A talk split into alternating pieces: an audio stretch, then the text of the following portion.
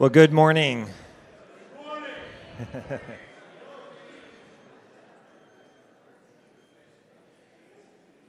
We're going to have communion with sourdough bread pieces. That's right. So, hey, we want to jump in because we are getting a little later start. We want to maximize the time. And um, so we forewent the formal introductions. We just said, let's just jump in. But I do want to introduce two pastor friends of mine who embody the topic. Um, they live the very thing that we're talking about this morning. And we want this to be a shared opportunity to learn together. And so this is Pastor Ben Dixon from Northwest Church up in Federal Way, Washington. And um, Ben produces more content on a daily basis than I do in months. So uh, just a great thinker, comes from the marketplace, has that just kind of well rounded, fully orbed kind of way of living on mission. So, pastor's a very strong, vibrant church that pulsates with the life of the Spirit. So, this has Ben. And then this is Pastor Phil Manginelli, who. Pa- who planted and pastors with his wife Emily the Square Church in Atlanta, Georgia. And it is a booming church reaching um, just this broad demographic of of ages and just vibrant in the life of the Spirit. And um, he's also on the front end of a sabbatical, so he's a little punchy right now. He's just kind of like, when you start uncoiling the spring, you get a little loopy. So we just we're going to give him a pass, whatever comes out. But uh, as well, a man of the Spirit and just hungers for revival and passionate about pursuing the heart of God. And so we want to talk about a very specific aspect in prayer. We don't want to just talk about how do we disciple people or my own personal prayer life, but what does it mean to be a praying church? Um, I grew up in a church where a lot of the services Sunday night and midweek where you were just praying through at the altar. You know, you got anxiety, pray till the peace comes. You know, you just kind of prayed through. But when I got to Beaverton Foursquare Church, um, I told the story last night where Pastor Ron mentioned that about God's in the house, and this is why he would say that and believe that because they had this weekly church wide prayer meeting that had been going on for almost 30 years at that point. And so he firmly believed in what I embraced wholeheartedly and continue to lead in is that there's an undercurrent of the Holy Spirit's working that's producing all of this life that we see evidenced around us but that undercurrent of the Spirit's working is sustained through a praying people. So there's a church on its knees in prayer, contending that this cannot be might and cannot be power, but it's by my Spirit, says the Lord. So we continued that in some different formats and ways, and um, one of the things that we would lead in as a regular part of our congregational life is how do we just come together for two hours when there's hundreds of us coming together with no agenda other than to seek God together? How do we not prescript a time that has a run sheet and all of that? We're just going to come and we're going to get on our knees and we're going to seek God and we're going to learn how to pray together as a people. So now that has to be a reflection outwardly, that corporate life of our inward life. But I think it goes back to two things for me foundationally, and then I'm going to pass this off here. But that in the book of Acts, we see that the church was devoted to certain things. And that word devoted means these are of primary importance. They come to the forefront, these are, these are upmost. And so they were devoted to prayer. And prayer gets the most exhortation in the scripture about perseverance and tenacity and don't quit. Men ought to always pray and not give up. Um, be devoted to prayer and continue in it. And there's just reference after reference about this sustainable, continual effort of being a praying people, not just praying through a crisis and being done, but this is our way of living. This is foundational to what we believe about how Jesus moves and works among us. So when Jesus said, My house shall be called a house of, um, would people find that contradictory if you ever read that passage in your church? If you read that and they go, Where does that happen here? Um, I was talking to somebody a while back and they said, our prayer room turned into a green room. And now that sounds so harsh and it sounds so judgmental and it's critiquing, and I don't mean, mean it to sound like that. But there was something symbolic about a dedicated space that was set apart. This isn't the church I came from, so don't, don't think I'm, don't, don't try to guess. So, uh, but the point being that there was something visible to that congregation that said, this, this is a priority for us. I used to struggle. Um, we had almost 80 people on our full and part time staff. And technic- technical people, the, the, the, you know, the sound, lighting, graphics, stuff that you just, part of how we do ministry today. And I thought, and we don't have anybody on staff that they're praying as their ministry, like that we're paying, that we're saying, we believe so much in that. So it began to be this conviction for me about how I thought about prayer. And so I had one of these crazy prayers. Remember when Joshua prayed, sun, stand still? And so I had a couple crazy prayers. One is that we would one day have more money than we have vision for. Um, the other that was that we would have so many people wanting to serve in children's ministry that we would have to turn them away. That was the second one. Instead of just like, instead of just like, well, you got pants on, you qualify. Come on in. You know, it's kind of like we're desperate. Come on in here. You know, and um, you know that people would see the significance of that, and that was. But my third one is that our prayer night would be the biggest gathering of our week. Um, that was always, I, we never accomplished that. But I also feel like anything we can point to of the Spirit's working and moving among us in terms of how we were on mission in our city, but also the life that we experienced when we gathered together was connected directly to us being a praying people. I want to read one scripture and, and I'll, I'll hand off here. But one day Jesus was praying in a certain place, and when he finished, one of his disciples said to him, Lord, would you teach us to pray? John taught his disciples, and he said to them, When you pray, say these things. Now, the greatest man who ever lived, if we would all agree that would be Jesus, was preeminently a man of prayer. Just traced through his life, he was the greatest disciple maker in history, and he lived a life of prayer. So he modeled it in every scenario. You could go through the Gospels and look at all the different scenarios that he prayed before, during, or after in. But 2,000 years ago, one of his disciples engaged Jesus as he came from a time of prayer, and having seen him do miracles, cast out demons, teach with authority, compassionately minister to hurting people, heal the sick, out of all the things that you could ask Jesus, Jesus, would you teach us how to do deliverance? Would you teach us how to teach with authority like you did? The only time, the only record we have of a disciple asking Jesus to teach them about something was prayer. And the very request was revelatory in nature. The very fact that he said, Would you teach us to pray? I think revealed the fact that they connected the dots between Jesus' prayer life and his public life. That what Jesus ministered under in terms of an open heaven, they connected the dots to his personal prayer life. That Jesus, if we if we get your prayer life, we can have your public life that if, if we get that this is the source, what if I prayed more than I prepared for my sermon, as much as I need to prepare for my sermon? What if, what if my life provoked those around me to say, it makes no sense unless God's in this, you must be praying. Could you teach me how to do that? And so, what if the testimonies of our churches is there's no human explanation for this? God's in this place. Would you teach us how to pray?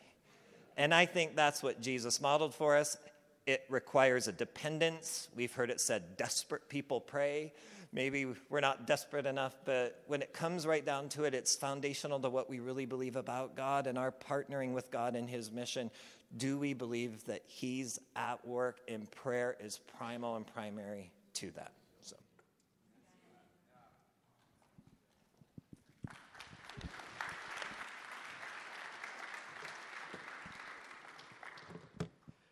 Good afternoon.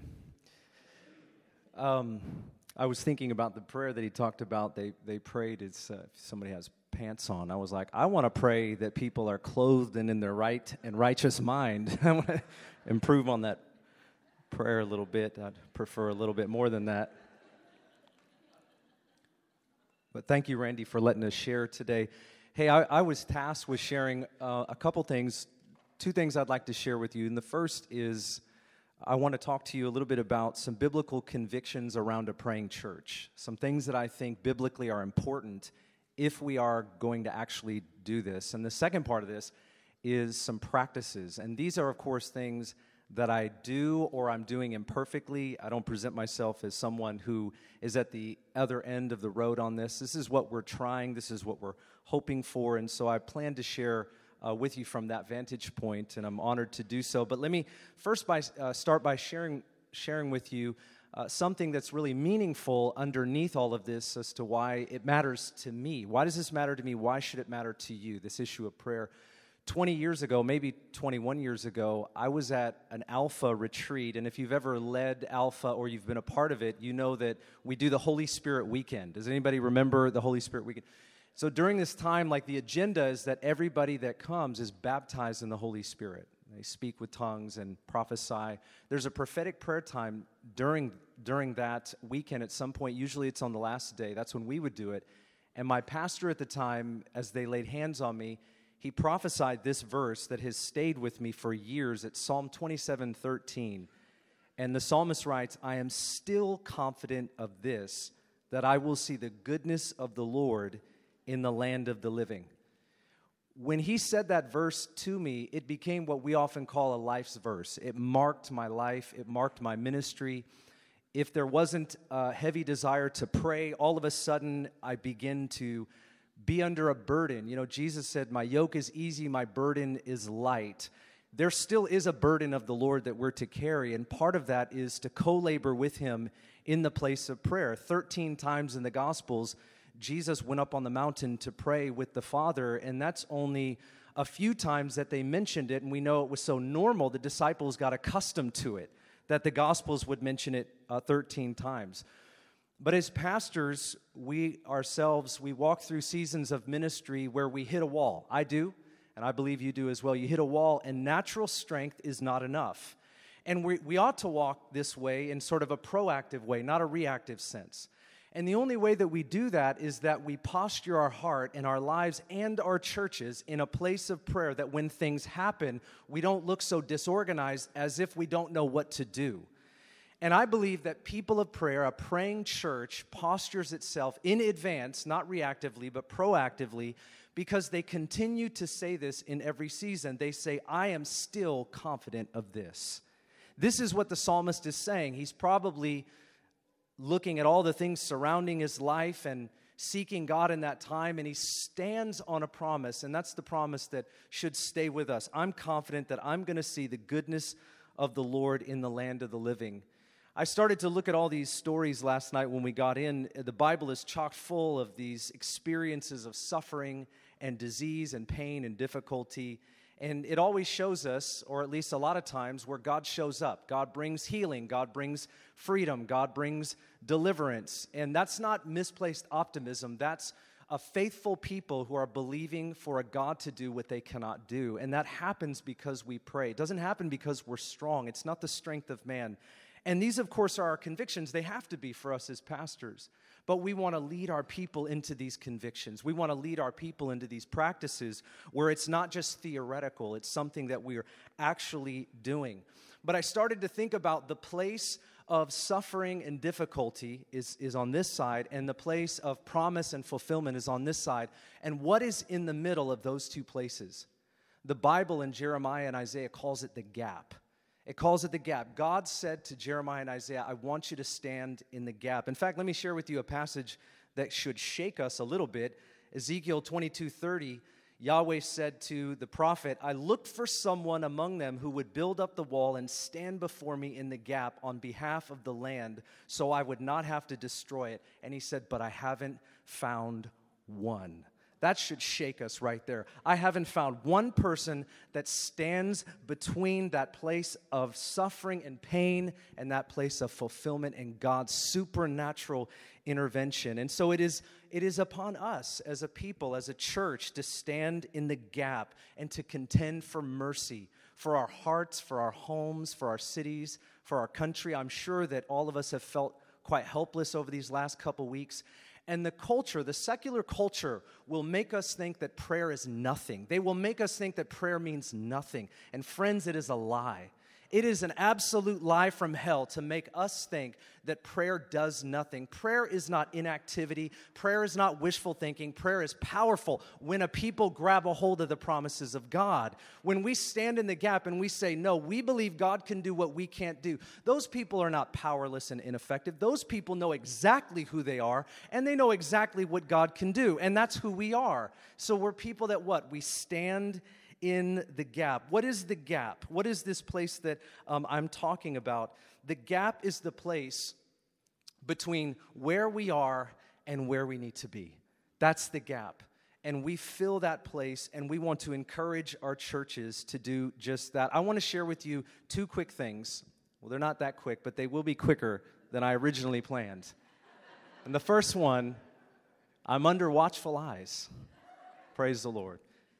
The first one I want to share with you is uh, biblical convictions about a praying church. I, I, think these actually need to be a part of, of the structure of what we believe if we're going to actually lead people into the messiness of corporate prayer. Corporate prayer, number one, releases supernatural breakthrough. Do you believe that today? It releases the power of God. Acts chapter 4, verse 23 through 31, Peter and John get out of prison under duress. They're told, don't speak in the name of Jesus. They don't know how not to. So they basically just move on. They get together with their friends, and the first thing they do is pray. That's the first thing they do when they get out of jail. I would have gone to get a sandwich, I would have gone to do something. But they go back to a prayer meeting. It's the first thing that they did. And you know what it says that when they begin to pray, they pray for the supernatural hand of God that signs, wonders, and miracles would show up in the name of Jesus. And the Bible says the place where they were praying was what? It was shaken. I call that a supernatural affirmation of God saying, This is exactly what you're supposed to do right now. I mean, I've never had an earthquake after a prayer meeting, but I think that would be a great Sunday if you ask me. Supernatural breakthrough is not normative for the average church, but it is normal for the praying church. This last week, uh, I, two weeks ago, I talked to our church about supernatural breakthrough from the book of Mark, chapter 7. And uh, we looked at the story of the Syrophoenician woman and how she hit a wall, her demonized daughter. There's literally nothing you can do when something like that comes upon you. What are you going to do? Well, she hears about Jesus and she's a Gentile, but she comes anyways. She's a woman, she has no standing in that culture, but she comes anyways. And she falls at the feet of Jesus on her knees and she cries out and she presses in even when she doesn't get a favorable answer. And that's what, that's what was a great witness to us. So we talked about supernatural breakthrough, and I just asked our church, I said, How many of you need a supernatural breakthrough with your kids, your youth, and your young adults that have walked away from Jesus? We talk a lot about deconstruction. Let's talk about reconstruction. And part of that is prayer. Part of that is prayer. It's not just understanding how they deconstructed, it's understanding how we lay hold of a promise and we don't let go of our kids no matter what. I may not understand all that there is to say about deconstruction. Phil knows a lot more about that than I do. He really he's got a good seminar on that. But I know that we can lay hold of God and we can bring our kids back to the Lord and part of that is prayer. Part of that is laying hold. And so we had 70 people in our church raise their hand and say, I'm going to fast and pray this Wednesday that God would bring our kids back to Him. And here's what I know about being a good pastor you don't know a lot of stuff, but what you've got to do is say, I'll fast with you and I'll pray with you. People come to me with their problems all the time. I don't have a degree in counseling, I don't know what to say. But if I'm going to be a good pastor, I'll say, I'll fast with you this week. I'll pray with you this week. We had a man, 49 years old he got news that he had a coronary heart disease, he had a slight heart attack, and he had three of his arteries blocked. At 49, he realized, I need a triple bypass surgery. He wanted to drive all the way down to Bethel uh, to, to get prayer. And I said, You don't need to do that. Just come into our prayer room. I mean, I'm not trying to discourage his faith. You know, whatever. Go to Bethel or where. Eh, all right. Whatever. Do what you want to do. But anyhow, he, so I didn't want to discourage him. But my point is that we want to be that church, amen. We like don't drive, you know, walk where you where you need to go. It's not I'm not dissing them. You understand? Do what you're doing. So but here's what I said to him. And I'm, I'm only sharing this with you as a pastor. I'm saying I didn't I didn't know the words of comfort to a man that's just a little bit older than me to say it's going to be okay. I don't, I don't know what to say to him. He, he, uh, obviously, thank God for our medical advancements today and the fact that he could do that in two weeks. That's amazing. But I said, I'll fast with you this week until your surgery.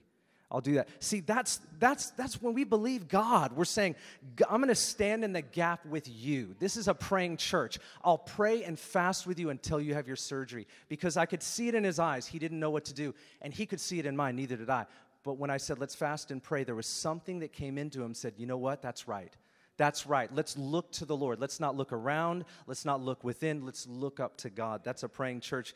Corporate prayer releases supernatural breakthrough. Number two, real quickly, corporate prayer ripens the harvest.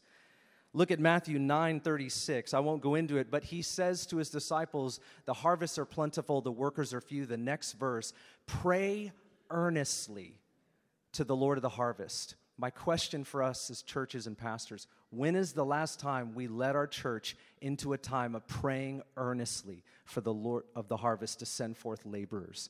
What does it even mean to pray earnestly? The picture we have is James 5. Elijah prayed earnestly. Are we praying earnestly? Can God give us even more?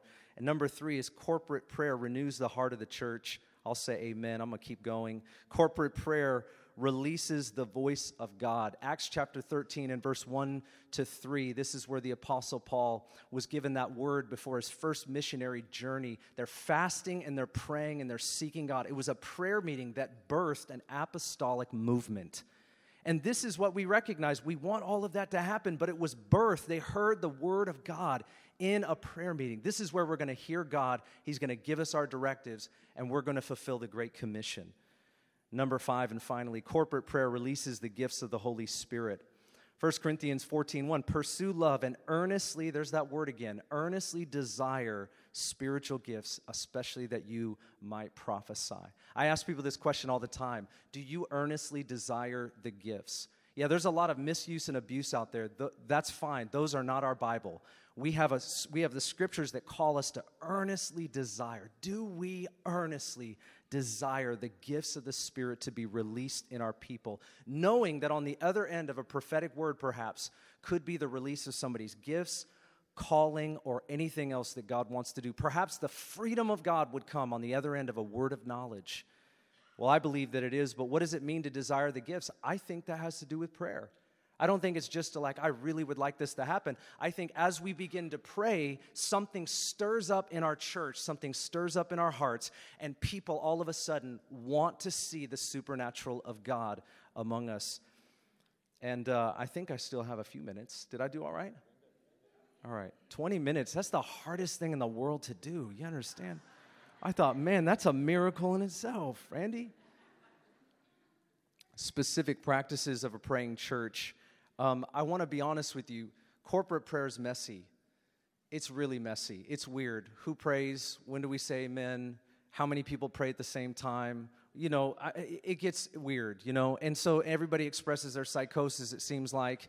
We don't really know what, you know, every, I could tell you all the good stuff. There's some hard things too. Um, people t- say all kinds of political things out loud. You're like, you should have kept that to yourself.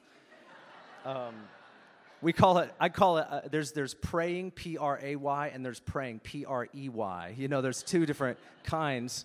You kind of find out where people are and that you're praying on you know it's like oh you want me to be different? Praying for the pastor right now. Um, but you know lord we just pray that you would help and and we if you live with a family I, I, I we have two men two women in our household we put all of our clothes in the same washer and dryer. And uh, every time I put on an undershirt like I did today, there are these long hairs on my undershirt. And, you know, that's, and, and the thing is, is that when you put all of your stuff together, okay, sometimes it gets messy even in the midst of getting clean. And that's my point is that that's what corporate prayer is like to me sometimes. It's like it feels messy, but we're in the process of getting clean. And I think the Lord uses it in a way, and we've got to be convinced and convicted that something is going to happen out of this beautiful mess because it's easy to not do it. When you get weird prophecies and you go through the Trump thing with all the prophecies that didn't come to pass, and it's uh, shameful, you know, honestly. And but you got to hold on to something is going to happen even out of this mess, and we've got to believe through it. So what do we do? We we do consistent weekly prayer gatherings, and we don't relent on that. We, we do them before the service so that we call it pre service prayer. I just call it extending the service. Just come early. Make it easy for people to come to prayer. Share the conviction as often as you can with your church. We believe in prayer. And even tell people it's a little messy. Just be honest about it. Hey, it's a little messy. It's kind of weird. Kneel, sit, stand. A lot of liturgy comes into this room. But why don't we just contend together and believe as family's messy, God's doing something powerful? And so, consistent weekly prayer gatherings. If you don't have one, you need one. And if you start with one, then build up to more. Number two is pray during church uh, during church services. Obviously, we need to do that. Stop the service. We had a um, a national uh, tragedy, many of them this last couple weeks. Stop the service, stop the show, cut some things out, shorten the sermon, do what you got to do. It's what we did. You know, we ran over, we did what we had to, but keep doing that. Respond in prayer, but also be proactive and then share what comes with prayer. We share words of knowledge at our church. We do it um, after worship, and I do it after the sermon. We make room for it. You know, you sing the song, make room. You got to make room. Amen. You got to put it into your service. And so I saw Leslie Keegel do this all the time. You know, Dr. Keegel, he would, at the end of his service, he would say, Somebody has this neck problem, and somebody has this, and somebody has that. And I remember telling uh, Dr. Keegel one time, this was a long time ago, I said, People need to know what you're doing. You know what he does? He prays before the service and he jots things down on a piece of paper. That's all he's doing. And then he's sharing what God gives him. What if we did that every single service that we have? And that's my conviction when we talk about praying and preparing for the service. Have a time to share those things, right? And that's what that's what we see sometimes people do on stage. That's what we want to do also. And um, this last, I took some. Uh, I'll close with this. I took some people with me to speak at another church, which was another Foursquare church. You might be in the room. Thanks for having me. I appreciated that. But um, I took some guys from our church with me. I didn't know one of them was a little skeptical when I share prophetic words at the end of service or when I share words of knowledge. I didn't know that. I thought he was all good with it. I did. He was in a long car ride with me too. I didn't know. And and so but I brought him into our the prayer room before every service and he watched. He didn't he didn't know this before, but we would pray before every service and I would jot things down. I would just jot little things down. Here's what I sense from the Holy Spirit. And he watched it every time. We did six services in a row. We did a seminar and then, and then their church services. And he saw it every time. And something was happening to him. I didn't even realize this was discipleship. I didn't know that was going to happen. But I had this word of knowledge somebody here has a blood disease, and you just got diagnosed last week. Would you please raise your hand? Nobody rose their hand. Well, I looked really dumb, is really what happened. And nobody rose their hand, and everybody looked at me, false prophecy guy, you know? It was a mess. After the service, the associate pastor walks up to me and said, Last week I was diagnosed with a rare blood disease. And the first thought was not, Amen, let's pray. The first thought was, Why didn't you say something during the service? but God's reminded me again and again, He doesn't care as much about my reputation as He cares about His people. That's what He cares about. And I've been more embarrassed than that before, trust me, in front of a lot more people. And it might happen today too. But it's a beautiful mess. It's worth it. It's worth it. Share what comes out of prayer. As we share it, people get fired up. Then they want to go into the prayer room. Let them hear the testimony of God. They've, we've got to hear that God is moving and doing something. I'm on the beginning end of this. I can't wait to see what else happens, but we have to be a praying people and a praying church. So let's fire this up as we go back to our churches. Phil, come on, close me, man.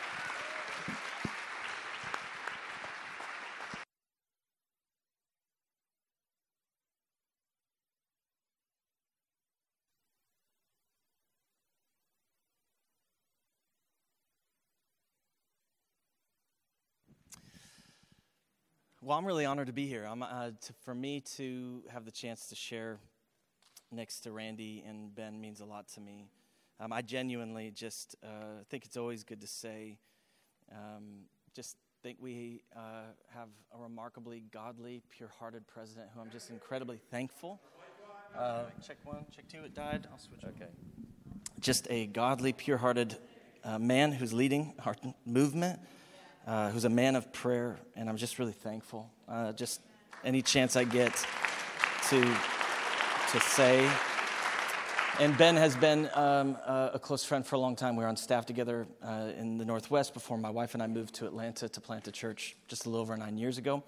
And Ben has been a, such a huge part of my own life and journey. I grew up as uh, uh, what I would call a very uh, disgruntled charismatic and somebody who believed deeply in the gifts of uh, the Spirit both through Scripture and uh, experience, and yet had a profound disdain for the charismatic church. And God, uh, God walked me through that, and part of how He walked me through that was my friendship with Ben. And so, uh, for me to, to tell you that, you know, if there are people worth trusting in these conversations, uh, the, the two you should trust are, are, are, are sitting here. And we have to be a movement who figures out how to turn back to fathers and mothers. I feel like it's been a lost thing in this season. And uh, we need to be a people who find our way back to those who carry both a calling and an anointing and uh, an experience. And in these two men are more than we can imagine in that. And knowing that uh, I was going to share third and that Randy was going to uh, kind of open uh, with his heart and Ben was going to do all of the heavy lifting, uh, it allowed me to, to, in many ways, just begin to write what are some uh, really specific things that are in my heart for not only the topic of how do we become a praying church, uh, but even just specifically as I prayed for you and prayed for today, what, what, what actually would awaken praying churches in us as pastors and leaders? And, uh, and what I want to say in the midst of, of this is that I find that we are not a praying church uh, because we are not praying pastors. And I don't mean that uh, as an easy soundbite or as a derogatory statement or uh, in, a, in a way of just saying, hey, uh, you know, a way, a way to make a point. What flows into our churches is what's in our hearts. And we all have to swallow the painful pill of that, which means where we have a lack in prayer culture is a lacking within ourselves. And I have, first and foremost, had to be somebody who has addressed that and faced that in my own life. And if we are going to actually create cultures of prayer, genuine cultures of intimacy with God, then they will begin because we have an unshakable value within ourselves of an intimacy with God and a prayer life that shows up in the culture we're establishing in our church. And I just want to even say, as we have contended for this, we have uh, uh, wanted to cultivate everything we know how to build a church foundationally centered on intimacy with Jesus. And you can't do that without creating a culture of prayer.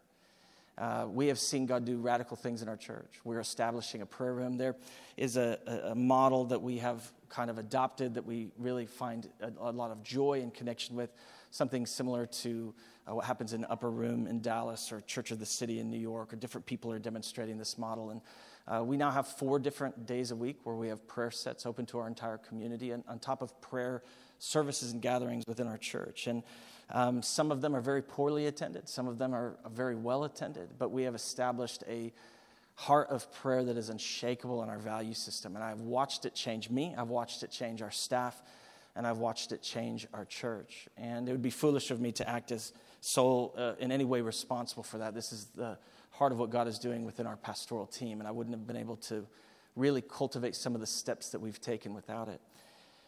But I want to say that what I believe the Spirit of God is trying to do is He's trying to restore His church.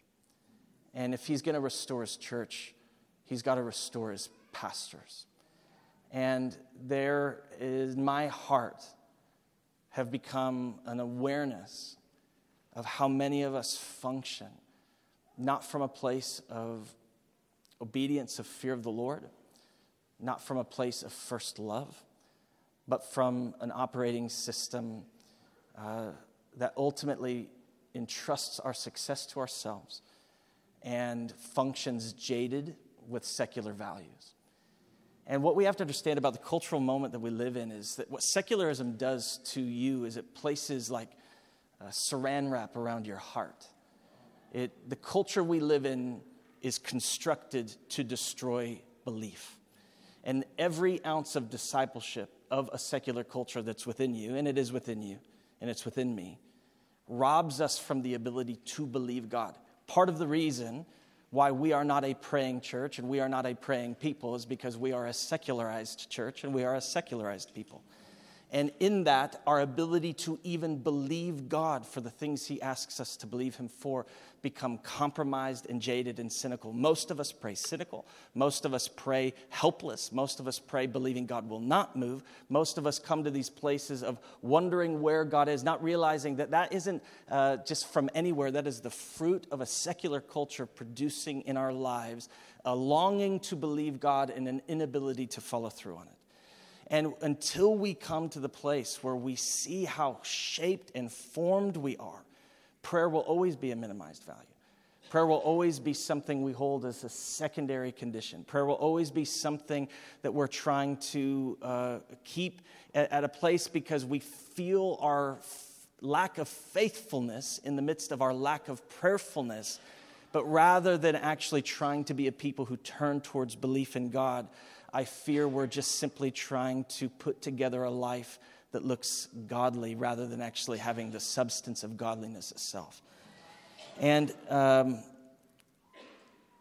you know, when we, when we begin to understand uh, what's, what's taking place in our, in our hearts and our minds and our culture,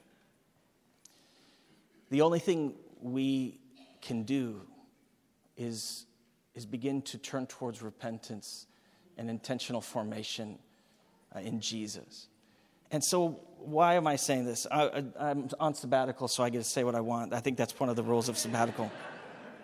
Um, uh, um, because I'm grieved in my heart.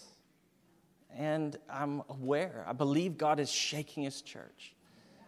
I believe that we have normalized things we should have never have normalized. I believe we function more for job security than faithfulness to Jesus. I fear we lead to impress our friends more than we lead to impress the Lord. I fear we believe shame more than we believe adoption. I think we don't fully see all that is happening within us, and we don't understand the power of agreement and how often we actually have handed over our secret place to the enemy. I think most of us stand in a prayer life with our anxiety and the demonic activity set against our souls far more than we stand in a quiet place of belief in faith for the work of the Lord. And I know this because I've lived it. My own journey has been one of coming to terms with my heart being in allegiance to so many other lovers besides my one covenant relationship to the Lord and how God wants to faithfully lead us back to Him. And I'm telling you, when we come back to a first love and a pure hearted faithfulness to Jesus, prayer life is inevitable. Because when you love Jesus without the filter of secularism and without the idolatry that is happening around us, your heart longs to be with the one it loves. You do what you love. Prayer is a result of a life of first love. And I don't believe you don't have first love in you. I believe that within first love is a framework of a secular culture that's trying to destroy that first love, fear that is trying to manage that first love, and a level of trying to protect ourselves rather than a fullness of a fear of the Lord that robs us from the ability of functioning out of that first love. And until we actually let Jesus have a heart posture that would restore and return within us what he intends for us as sons and daughters, I don't believe we're actually going to be able to create prayer cultures because ultimately, creating a prayer culture in a church is about creating a prayer culture within yourself. And until we do that, I, I think we'll always be attempting practices that are going to have a hard time finding their way. And I, I find that for us as a Foursquare family, one of the things that I deeply love about us is that we are a people who value the balance between the Word of God and the Spirit of God. Not that there is a balance, but you understand what I mean. We, we, we do not replace one for the other. We believe in a people who are safe. It's part of what marks us. We understand. I grew up in a charismatic church that was not safe.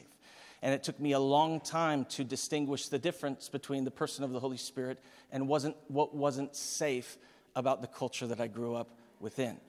And in, in this, what happens is we have become so concerned about being safe, we no longer are willing to actually function in obedience to the Holy Spirit. And I, I want to challenge us.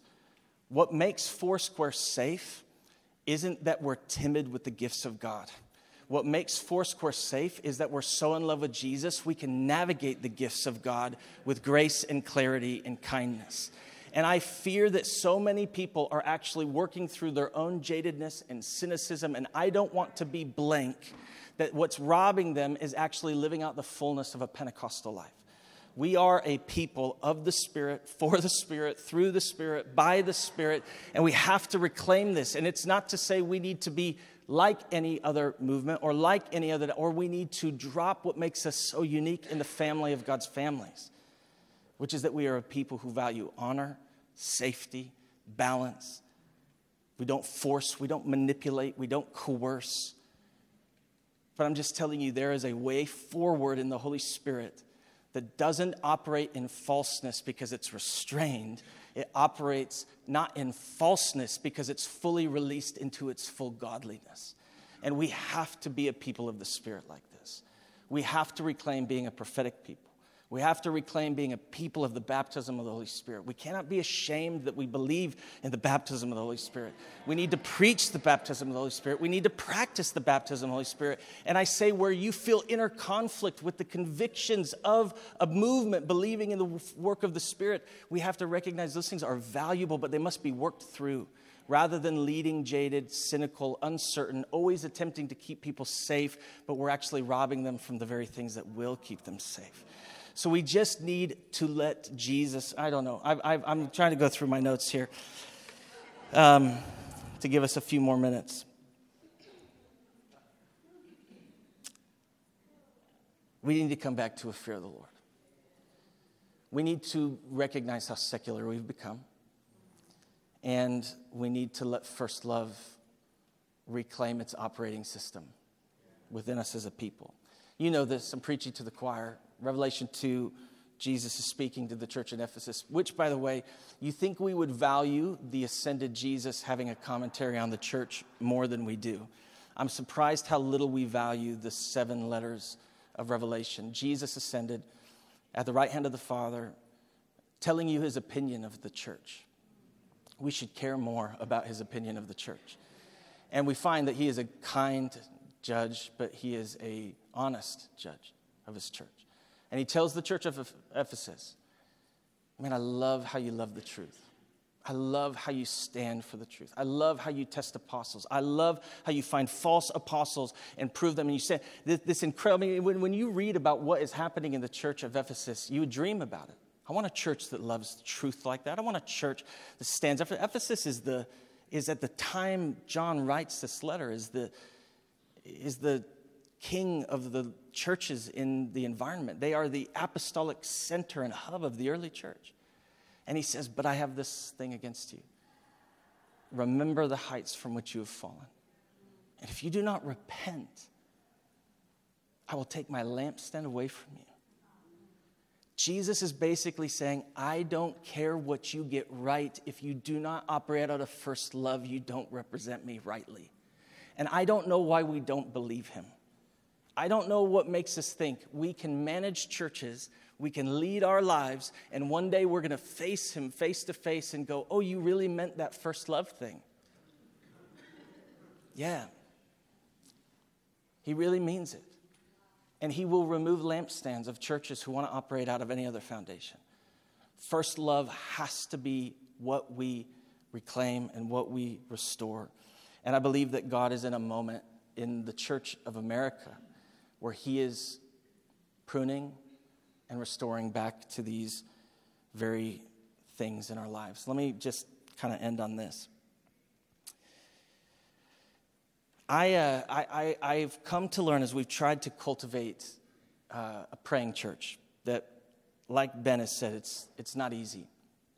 It requires methodology, practices, commitment, prayer meetings that are awful, uh, hard conversations with staff, reorienting our value systems.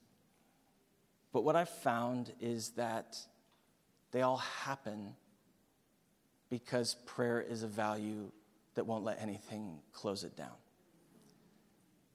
And if we are going to be a people who do that, who who are willing to walk through the complexity of corporate prayer, willing to reclaim the place of prayer. I think we have to come to this one main issue in our lives. Uh, what, part of the value system of the culture we live in is that visibility is success. It's the, it's the outflow of a meta-modern cultural belief system. Visibility is success. And I want you to think about what you think is successful. If we're honest, all of us, for the vast majority of us, ache for visibility.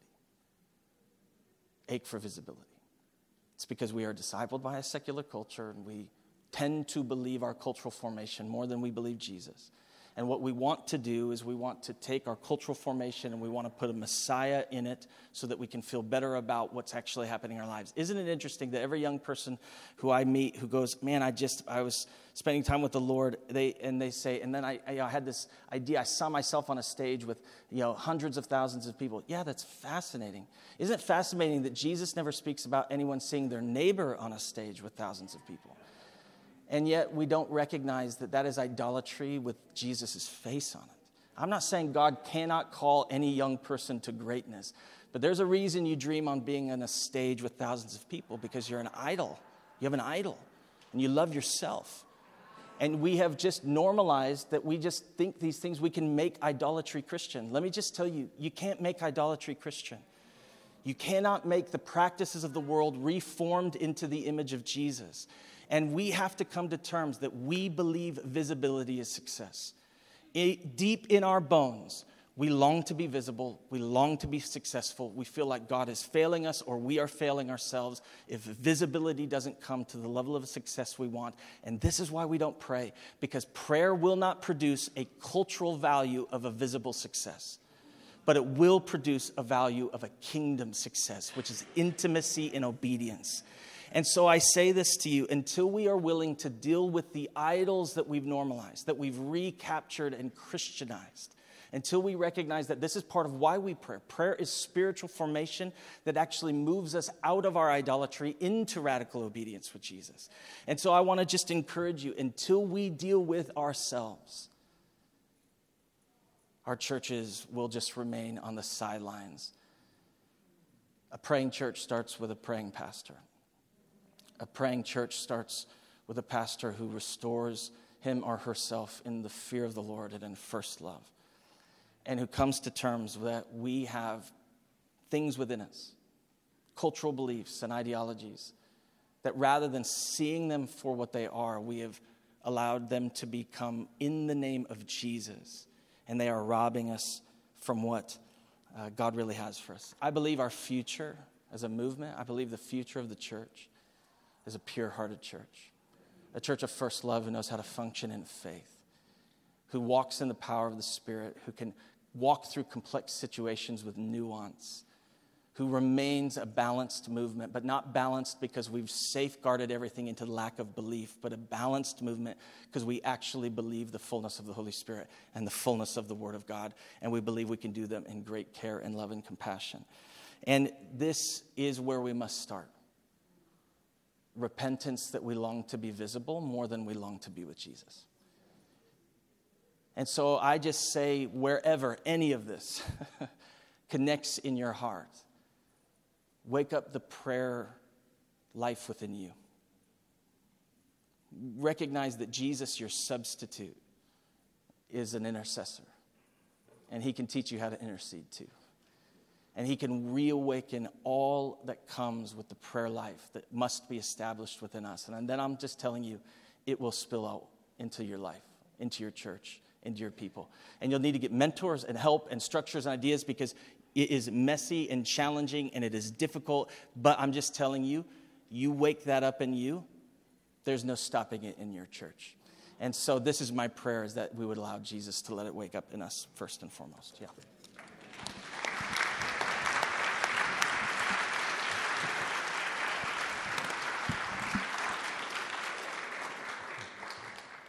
Thanks, Ben and Phil.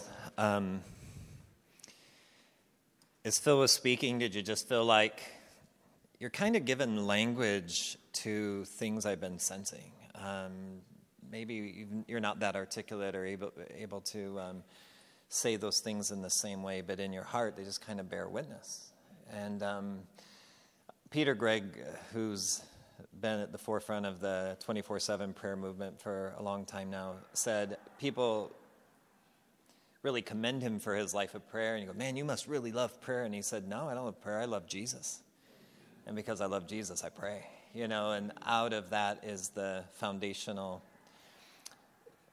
wellspring of motivation why I'm doing what I'm doing, because um, I love Jesus. And if I operate out of that wellspring of desire, then I don't care if I fade in the glory of Jesus being seen and, and not me. So um, we're supposed to be, I, I want to make sure we're honoring time here. Where's Grace at? Oh, we have till one. We even thought we might be letting you out early, but um, what, what's that? We will be out on time. Oh, we did good on time. Yeah, you did really good. Um, but I want to make sure we pray at the end because I do think something stirred in us. I think you were a prophet to us today, Phil. I think you spoke as a prophet to us, and I, and I, I feel that we need to respond to that. But I'm just wondering if you truly have a question. Um, I, I know that sounds hard because I know we all are percolating with thoughts and ideas, and um, you know we want to. We got things to share. But if you have a question, would you be willing to uh, uh, just bring it from where you're at? We'll try to get to you with a mic here, and then. Um, uh, I don't know if that's working or not, but you can try it. And we'll just try to interact together around that. So, does anybody on anything that, that was shared? Way in that corner. You can belt it out if you want to. Awesome job, guys. Thank you so much. So good. Um, could you share some more? Uh, share some, continue to share some more. Hi, thank you. Some more practicals of how to do this, how to get it implemented. And I know, obviously, it starts with us first. But could you just share some more of the methodology, some of the systems, the the practicals that we could kind of glean from your experience? Because I'm sure you tried some things that didn't work, and uh, some things that have worked. So if you could share some more of that, that'd be great.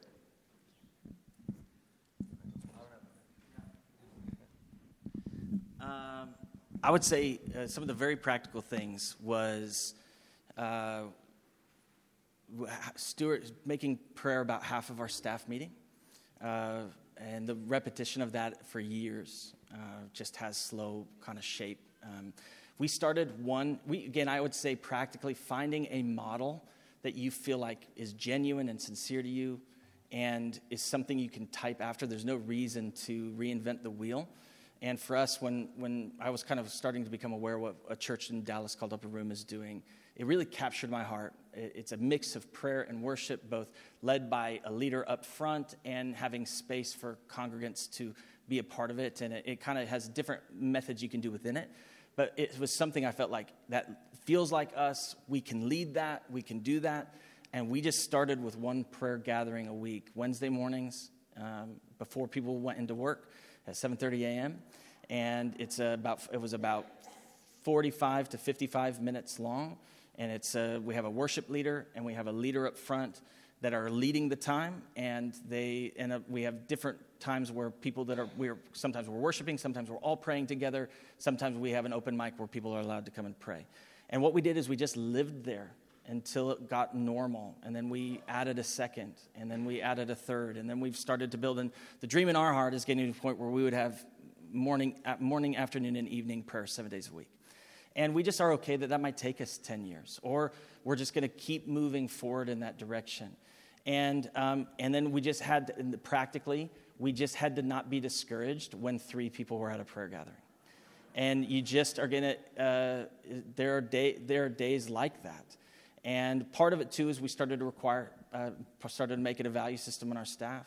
Uh, staff have to attend at least one prayer gathering a week. And, um, and if that's something that isn't in your heart, we're the wrong church for you. Um, and just beginning to help people understand that. And so I would say practically, it was just about taking a step at a time for us finding a model that we really valued or, or could see ourselves in doing easily.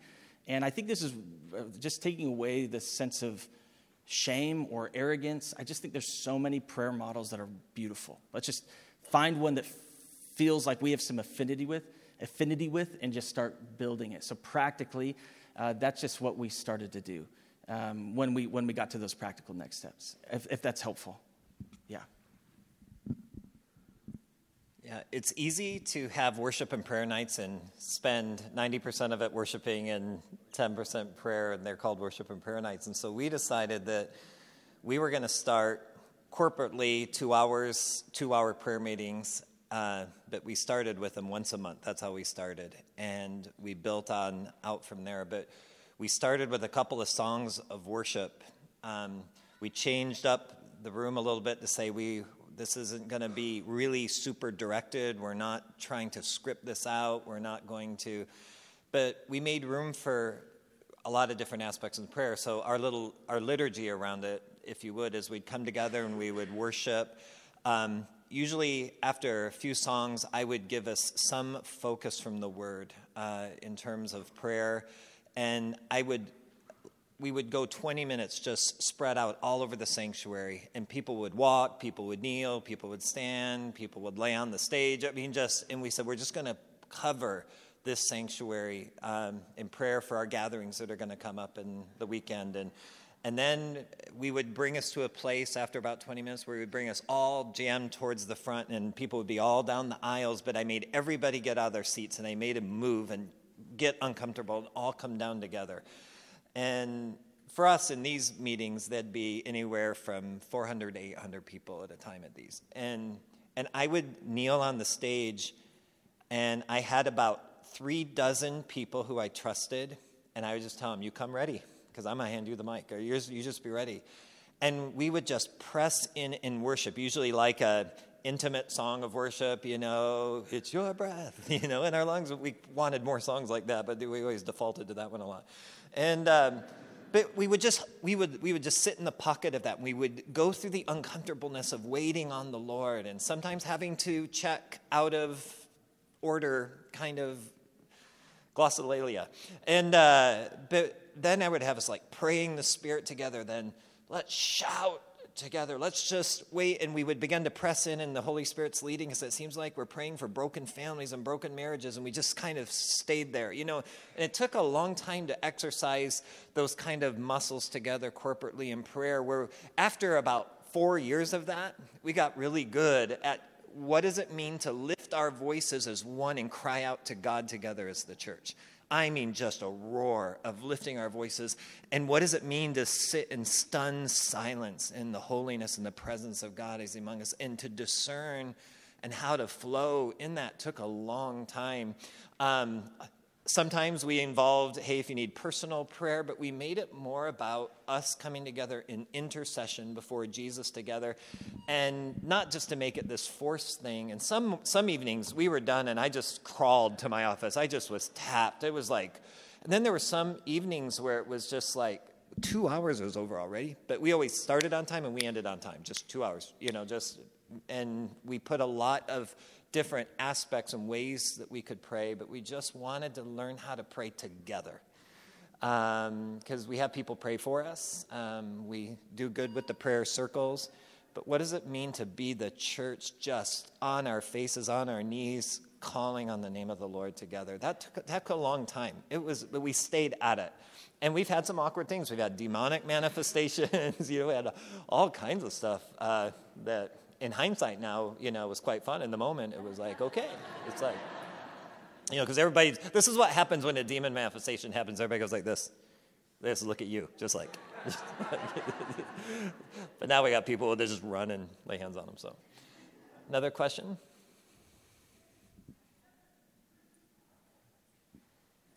There's a mic fast approaching you. Hey, Dave.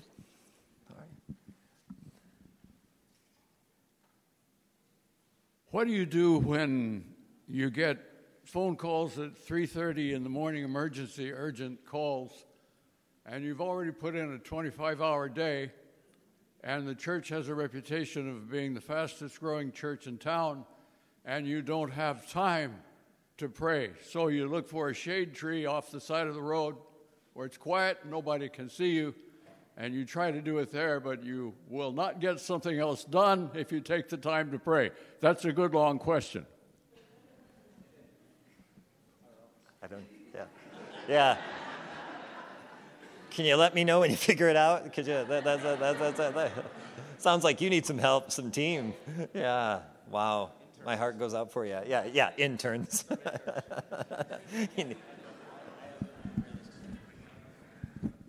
I mean, obviously, I think you're, you know, in, in the way you phrase the question, are speaking to the exasperated way we feel.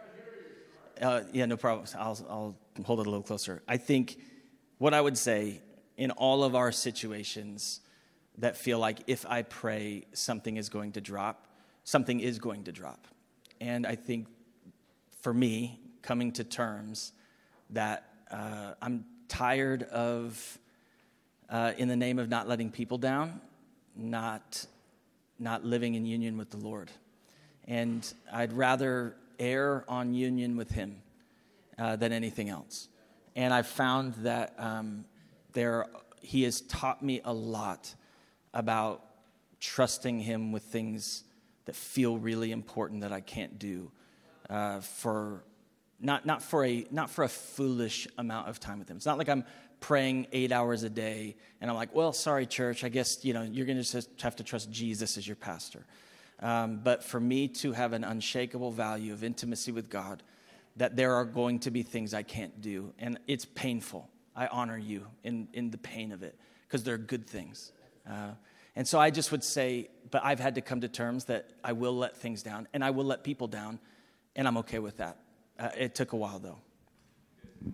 Yeah, I just had a quick thought while he was talking about. Um, I, I, don't know what's underneath the question, but um, I think we can't do it all. And so we want to be a praying church. I don't just want to be a praying person or pastor. And so we have a lot of people that need to take on things that we can't get to. And so sometimes we just got to delegate. Jethro had to tell Moses, what you're doing is not good. So sometimes we need someone to come to us and say, the way you're doing this is not good. You can only handle so much. And so it might be a season of delegation, needing to put people in charge of things and route them to another phone number. You know, amen. So, Acts chapter 6, church was growing, ministry was exploding, problems arising.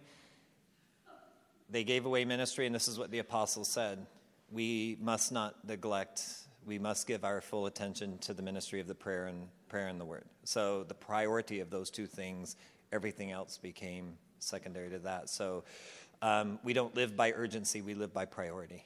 And we are the ones who establish those priorities. So that means saying yes to this means I'm saying no to something else. And and it's hard. There's not a day I went home where I didn't feel like there were 10 balls dropping to the ground, you know. But what am I saying yes to? That's the priority, um, not the urgency. So.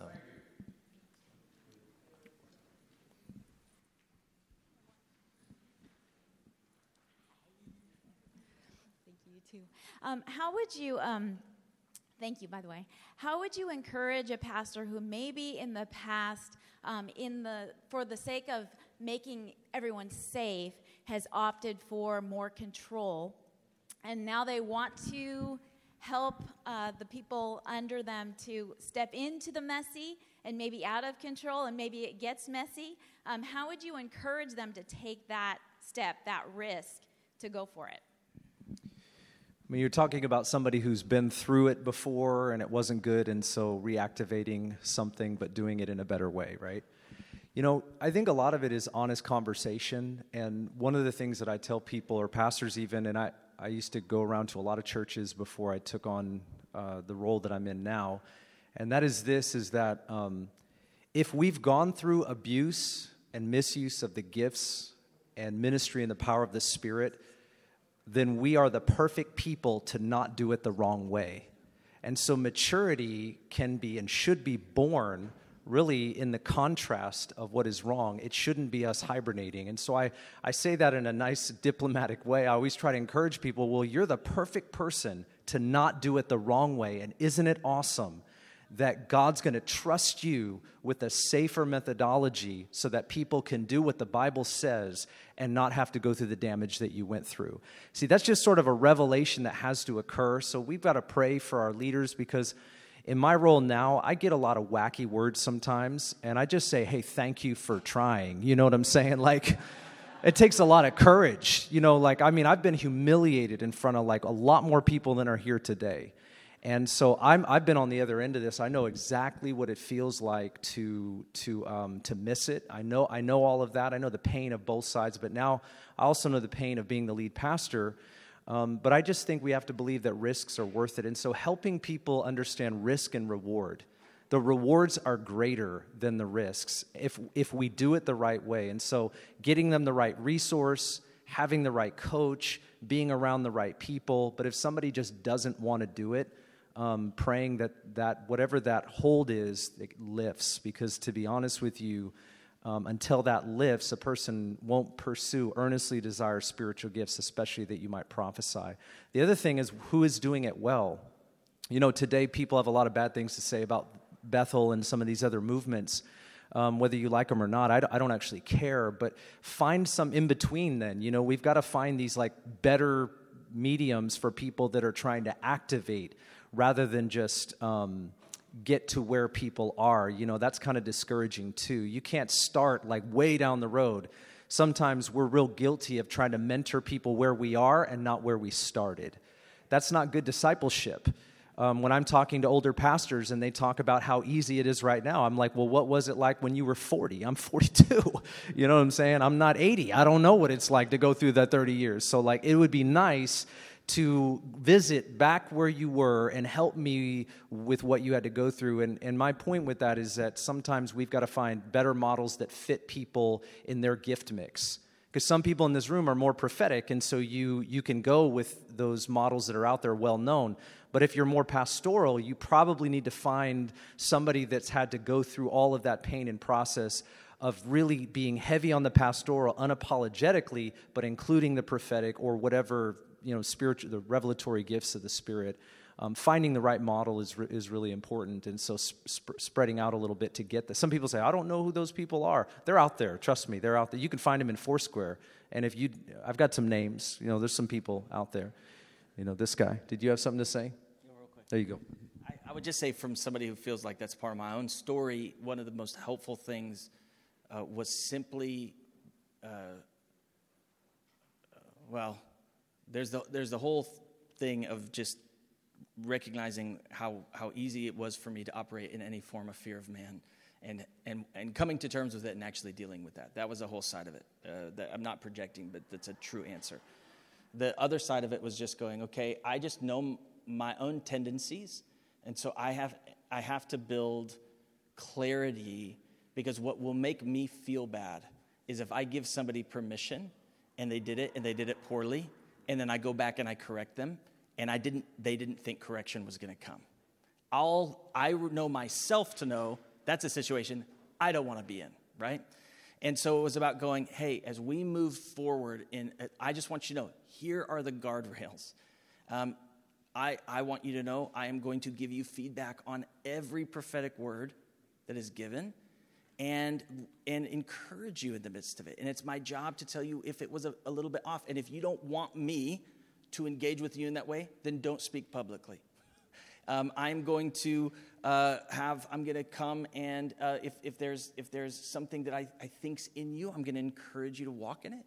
We're going to if you don't if you we will if you need discipleship there. It was about clarifying the terms so that when help correction or discipleship needed to be implemented it was already expressed, it was already agreed to, it was already understood. So nobody felt like I was coming behind them and hurting them. And I didn't feel like I was putting myself in a situation I didn't want to be in. Uh, which, because I just recognize people get very sensitive around when, when, when you take a risk in the name of the Holy Spirit and, you, and then you feel like a, a, a father or mother figure comes to you and goes, hey, that wasn't great um, it can be hurtful for people. But we need that. But I find that what we need to do is just clarify this is part of it.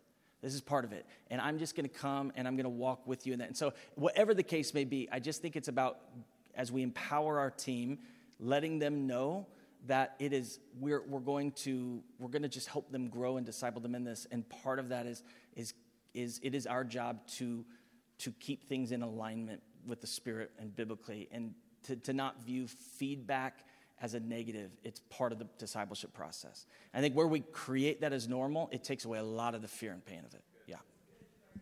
Yeah, and lastly, um, good training brings good ministry. One of the reasons we have bad examples of spiritual gifts is because we don't invest enough training into, into those things as we do into preaching. You know, you only put usually the better preachers on the stage, but for some reason we let anybody come up and share a word and then we shut it down because it sounds horrible. well, then my question is why do we invest so much training into preaching and then put the, the better preachers up? because that makes more sense the more people you have. But then we sort of let any any person with very little training and then we go, "See, that's what we get every time." No, you get what you train for. You know, and so we so maybe we got to start small. You know, maybe we got to start small and we start pastors start modeling it themselves and then you invite a couple other trusted people. They have a training you have to go through. If you don't go through this training, you don't share on the stage ever. John Wimber used to teach that. I mean, people forget that they thought he was they were just crazy. You had to go through his training, and then only the best gifted prophetic people ever touched the stage. Everybody else was small groups. I think that was a good model. I really think that that's a better way to do it. And so, amen. Well, I hope uh, this was encouraging and, and stimulating for us um, to be. Uh, continual in our quest to be men and women of prayer. And I just wonder if we could just just hold our hands out uh, before us. And Phil, would you send us out the door praying over us? Um, because we do know and we do believe that it starts with us. That's also an easy point of condemnation in our own life versus, and we want to walk out of here with really we heard a word from the Lord for us, and let's let's go live in the light of that. Yeah. Um, Father, I just um, I pray blessing not only just over our movement, but specifically for everyone here.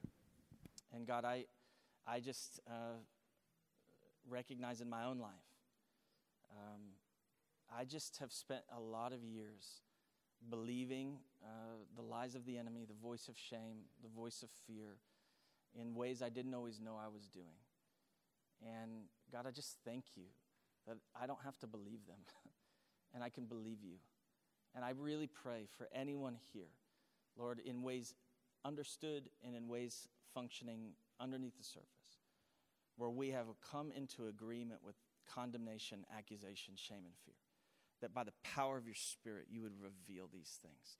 That we could walk in our new created identity that we could experience the freedom of adopted love, and that you would awaken this heart of prayer. Lord, I'm asking that we just come in humility. We can't always see rightly. So we just humble ourselves in front of you and say, Jesus, wherever there are things happening, whether it's patterns, whether it's dysfunction, whether it's bad theology, whether it's lies, whatever it may be, God, that is robbing us from a full life of intimacy with you, would you just in your kindness come and reveal them? that we could w- deal with them. And Lord, just have what you've promised us just a life uh, in you, by you, through you, for you. Lord, that we get to abide in your presence, we get to walk in your power, and we get to experience your grace. And God, that you would just awaken that first love in us again. And that that would come into a life of prayer that would spill out into our churches. Lord, we ask that the day would come when the church of the world would say, We need to know how to pray again where is the closest Foursquare church? Lord, I'm asking that you would reawaken and reignite, that we would be a movement of prayer, a people of prayer, pastors of prayer, and that Jesus, you would be the one who leads the way because you love us. You don't condemn us. You want to free us and walk with us and rescue us. So we just say thank you in Jesus' name. Amen. God bless you. You're free to go.